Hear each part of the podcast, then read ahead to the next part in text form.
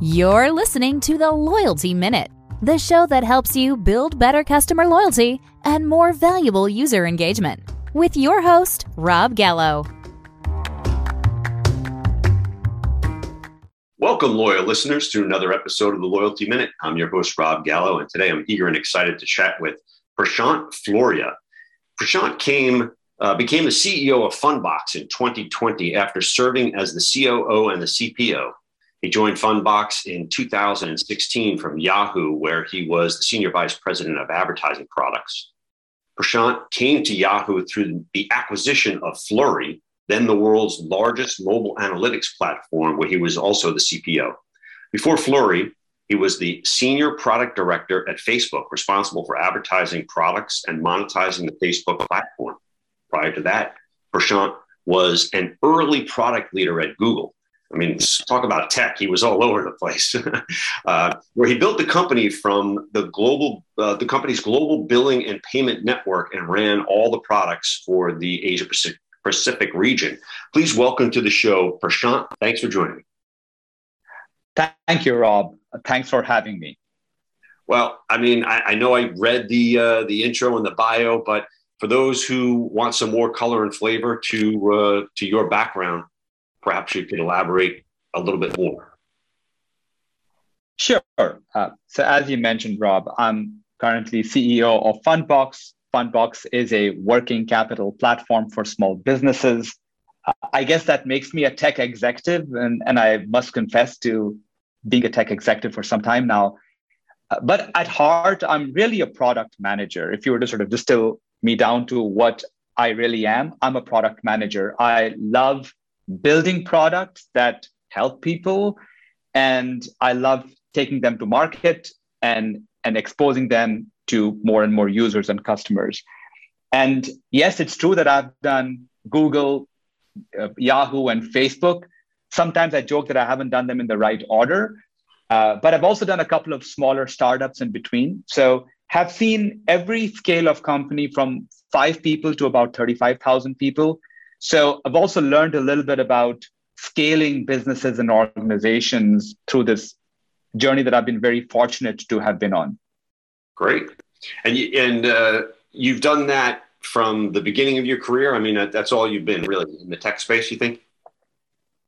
Absolutely. I I came to the to the US 25 years ago to get a PhD at Stanford Business School with the intent of becoming an academic. I wanted to be a business school professor.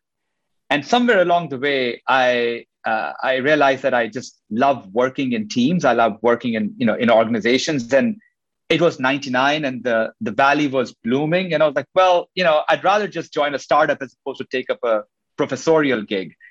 And, uh, and I haven't looked back, although I do have a soft spot for teaching as well. I, I do teach occasionally at a, at a few universities, but I'm very much career wise now, like a tech executive. Yeah. Well, I, I, think teaching probably does play a good role in the tech space to the degree that if you can coach and manage people, that's a big pro- part of the you know the success of these of tech companies? I think teaching, and I and end up typically teaching, you know, MBAs at business schools is is both exciting and also somewhat humbling because it's exciting for obvious reasons. You get to share what you've learned and so on. The humbling part is at what level of at what level of detail do you actually share and teach? Because if you abstract your lessons too much, they're completely irrelevant for the folks that you're talking to. Mm. But if you provide too much detail and too much context, you may get lost in the weeds. And so I always find it to be a really good exercise to ask myself, Prashant, what have you learned yourself in your career? Because if you if you can't teach this to someone else, that means you haven't really learned a lot, and that's a scary thought. Yeah, well, it's it's true. I mean, uh, there's no doubt that it's it's a powerful tool to be able to take what you've learned and then I don't want to say regurgitate it, but package it up and then explain it to somebody else. So exactly. we're definitely going to get into the into the weeds with Fundbox uh, and Fundbox and what it does. Uh, but right now, I wanted to start off the conversation with the question that I ask everyone, and I, it is: What does loyalty, brand loyalty, customer loyalty mean to you as a consumer, Prashant? I think to me, a brand is a promise it's a promise of a certain experience, a certain uh, quality, and whatever the product might be, whatever the service might be.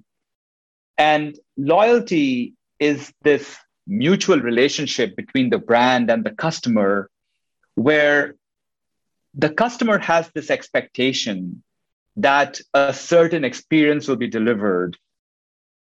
And the brand lives up to that promise every time. And that's really what it is. It's this two-way relationship that that is really all about expectations and living up to those expectations Okay, so that leads into the next question. What is a brand that you would be loyal to and why? And if you can answer in the form of, let's say, a story, you know, a, a reason, an anecdote, yeah. as opposed to just statistics, that would be helpful. Well, absolutely.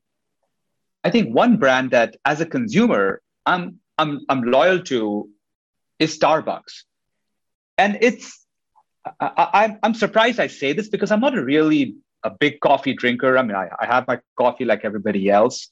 Uh, but what I've always been impressed by is the what Starbucks means to me. Uh, to me personally, it means a certain level of quality in my coffee, a certain experience, a and Starbucks delivers that every time, and across like a a whole range of places and locations and a whole range of channels. Uh, for me as a consumer, I-, I can walk into a Starbucks store, whether it's here in New York or in San Francisco or you know some any other part of the U.S. or even around the world, and there's the entire Starbucks experience of the fully branded Starbucks experience with the barista and the Wi-Fi and the tables and all of that. But I can also come across Starbucks in my Target where there's a scaled down Starbucks version where I can get coffee while I browse the aisles. And that's a, that's a, that's the, it's a different channel, but a similar experience. I can buy a Starbucks product at the grocery store. And what I'm always amazed by is how Starbucks manages to deliver that consistent quality mm-hmm. as per my expectations no matter where I am and how I access their product. Yeah. So, like you said, it's fulfilling the expectation of the consistent quality results that you expect from the company, and that's why you're loyal to it. That makes sense. Perfect sense. So let's let's switch gears and think about it now from a business standpoint, and put you know, uh, not that you're not a consumer in this point, but when you think about Fundbox and some of the brands and the companies that you do business with, how how does that work with with loyalty and and you know the brand experience with some of the companies that you work with through brand uh, fundbox so i think that brand loyalty the fundamentals are fairly similar whether you are a consumer buyer or whether you're a small business buyer or a mid-market or an enterprise buyer. I think the the the implementation may be a little bit different or a lot different, but the fundamentals are pretty much the same. If if we put if you put Fundbox uh, as a as a customer, if you will, of services, or as a uh, as as a company that is out there working with other companies, other businesses, like a great example of of a partner that we work with, uh, uh who we think of very highly is is Intuit. Intuit is this well-known uh, technology company that serves small businesses. We partner with them where where uh, you know we have a native integration of Fundbox inside of the the QuickBooks application that small businesses use for their accounting and invoicing you know, re- uh, needs. And uh, for us, what works very well is every time that we work with the with the QuickBooks team, with the Intuit team, we know that they have a certain way of thinking about about making decisions. And it's always starting with the end customer in mind. So starting with a small business owner. So think of it this way in this in this chain the small business owner is the end customer. Then Intuit is our partner. And we are a technology provider or a services provider that provides kind of working capital solutions to the end customer through Intuit. So it's kind of complicated, right? There are three different parties here. Yeah. But because we're aligned in how we think about prioritizations, what's most important? It's the end customer. What's important for them? Simplicity, speed, transparency. Yeah. And because we're aligned on these principles, it's really it's easy for us to work with with a partner like those like intuit. And so i think brand loyalty can translate into a a customer vendor relationship. It can also translate into a partner relationship. Yeah, I love that company Intuit. To be honest with you, I think they do a fantastic job at helping small businesses manage their their uh, their receipts and everything like that. I mean, I've been using QuickBooks online for I'm going to say ten years, if not more. It seems like. Yeah. Um, you know, originally I was on Quicken when it was a download version. Now I'm on QuickBooks Pro, which is great, and then it gives me the access or the ability to have my accountant log in, and she can see all the data that that they need to do for yeah it's it's definitely useful so what is fundbox actually doing then in in relation to the end user and funding them sure so fundbox is an embedded working capital platform and what that means is we help small businesses with access to working capital that they need on a daily weekly monthly basis to manage their cash inflows and outflows as a small business owner you're always at the mercy of inbound and outbound flows of cash. Yeah. You may have delivered a service to a customer, invoice them, and you may be waiting to get to for them to pay you for 30, 60, 90 days. In fact, it turns out there's a trillion dollars, and I kid you not, a trillion dollars of unpaid invoices that are owed to small businesses in the US alone at any point in time. A trillion dollars. So imagine that enormous drag that has on a small business and their ability to just run and grow. And so what Fundbox does is we provide we provide working capital solutions, loans, lines of credit, spend management tools that our customers use to be able to manage the, the timing of these inbound and outbound cash flows. So in the context of QuickBooks, for example, you could be a QuickBooks customer looking at your invoices. You realize that an invoice may be delayed. You can click on a button and within seconds have access to, to capital from Fundbox that can cover that gap in your cash flows caused by a delayed invoice. Those are the kinds of solutions that we provide. Hmm. Interesting. You know, it's become seemingly all the rage uh, as I I've looked around because I was in the market to acquire a company and I started on Search Funder. And there's a lot of businesses now that are actually funding uh, revenue, accounts receivables, meaning if you have steady, accurate receivables on a regular basis. So it is, it's similar in that respect, but they're doing it whereby they're, some of them are actually doing it where they're taking an equity position in the company which is another interesting concept. I don't know if you guys do that. Right. So we don't take equity positions in our customers.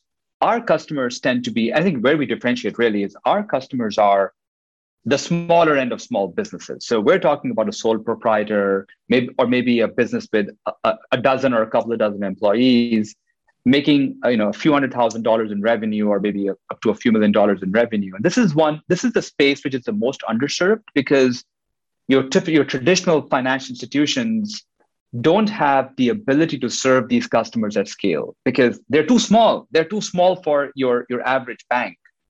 Uh, to serve these kind of customers, you need technology, you need automation because you need to serve many, many, many of these smaller customers in a way that satisfies them and, and delights them.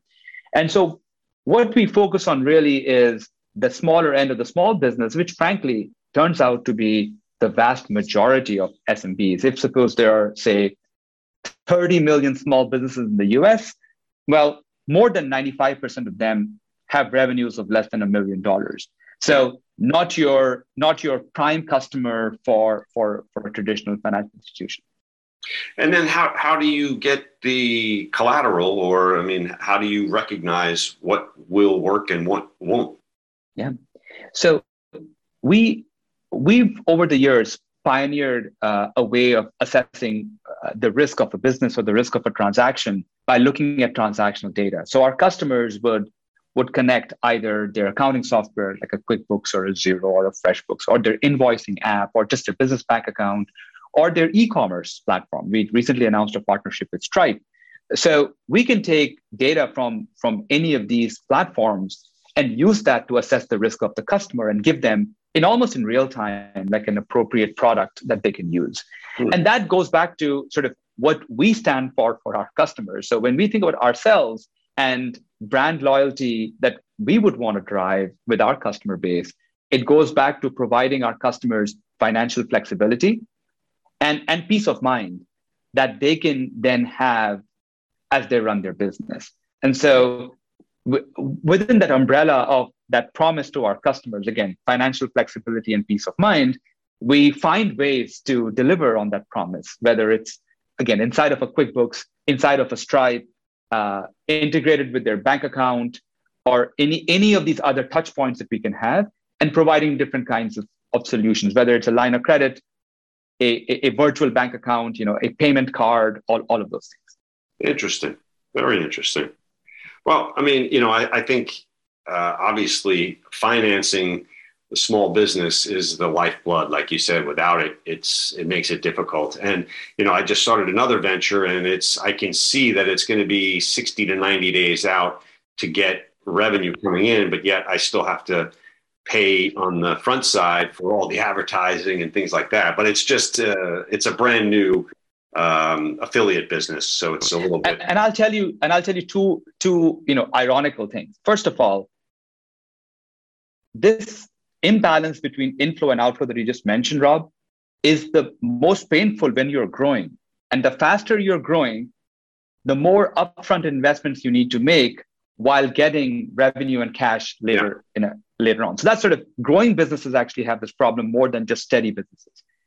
And the other ironical thing is that the bigger your customers, especially as a B2B small business, the bigger your customers, the longer you're going to wait to get paid because they have more leverage yeah. in that relationship. So you could have the bluest of the blue chip customers and wait for months and months and months to get paid. Yeah. It's immensely frustrating, but you know we're, we're working around it, but we'll we'll manage.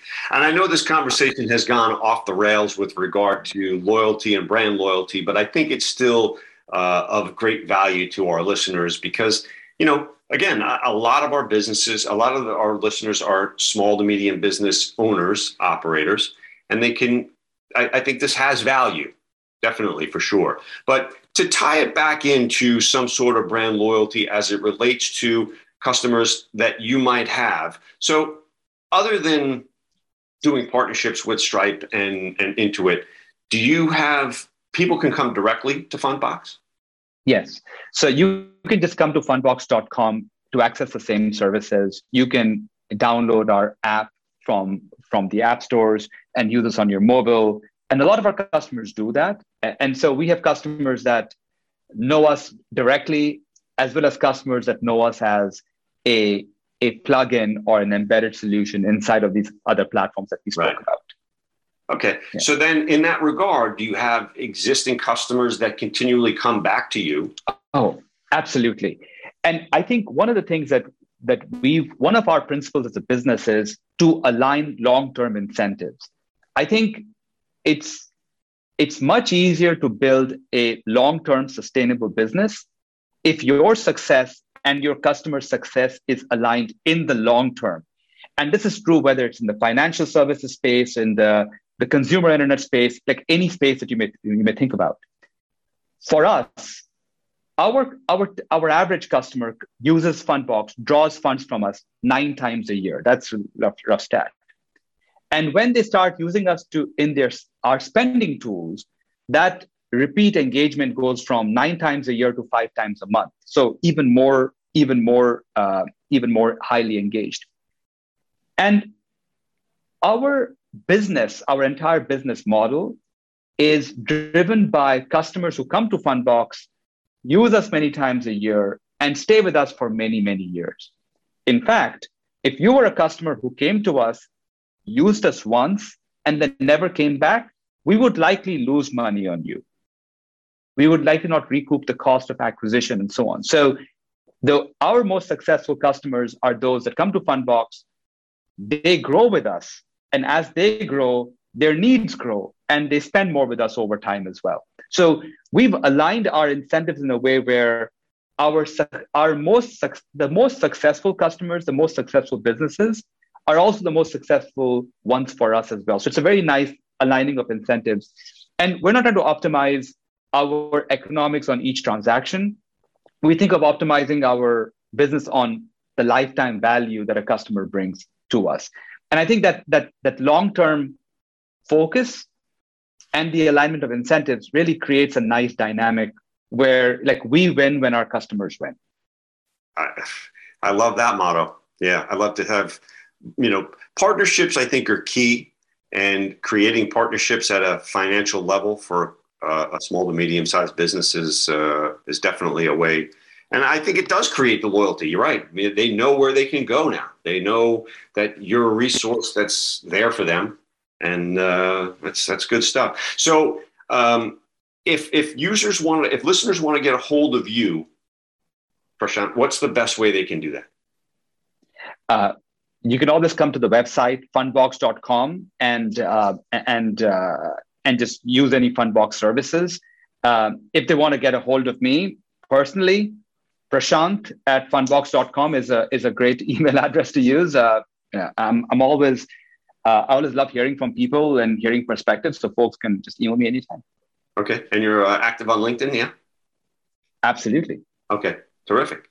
Well, Prashant, I want to thank you for your time. Um, you know, usually we wrap it up in about 25 minutes. It's about the uh, extent of our listeners' attention spans because they're on lunch breaks when they're listening or driving in the car and their commute is about done.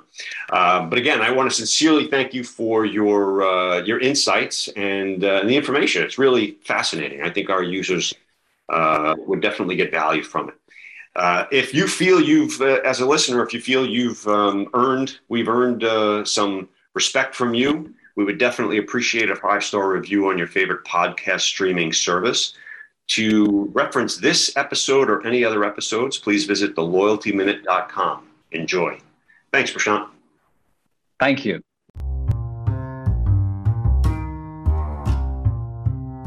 Thanks for listening.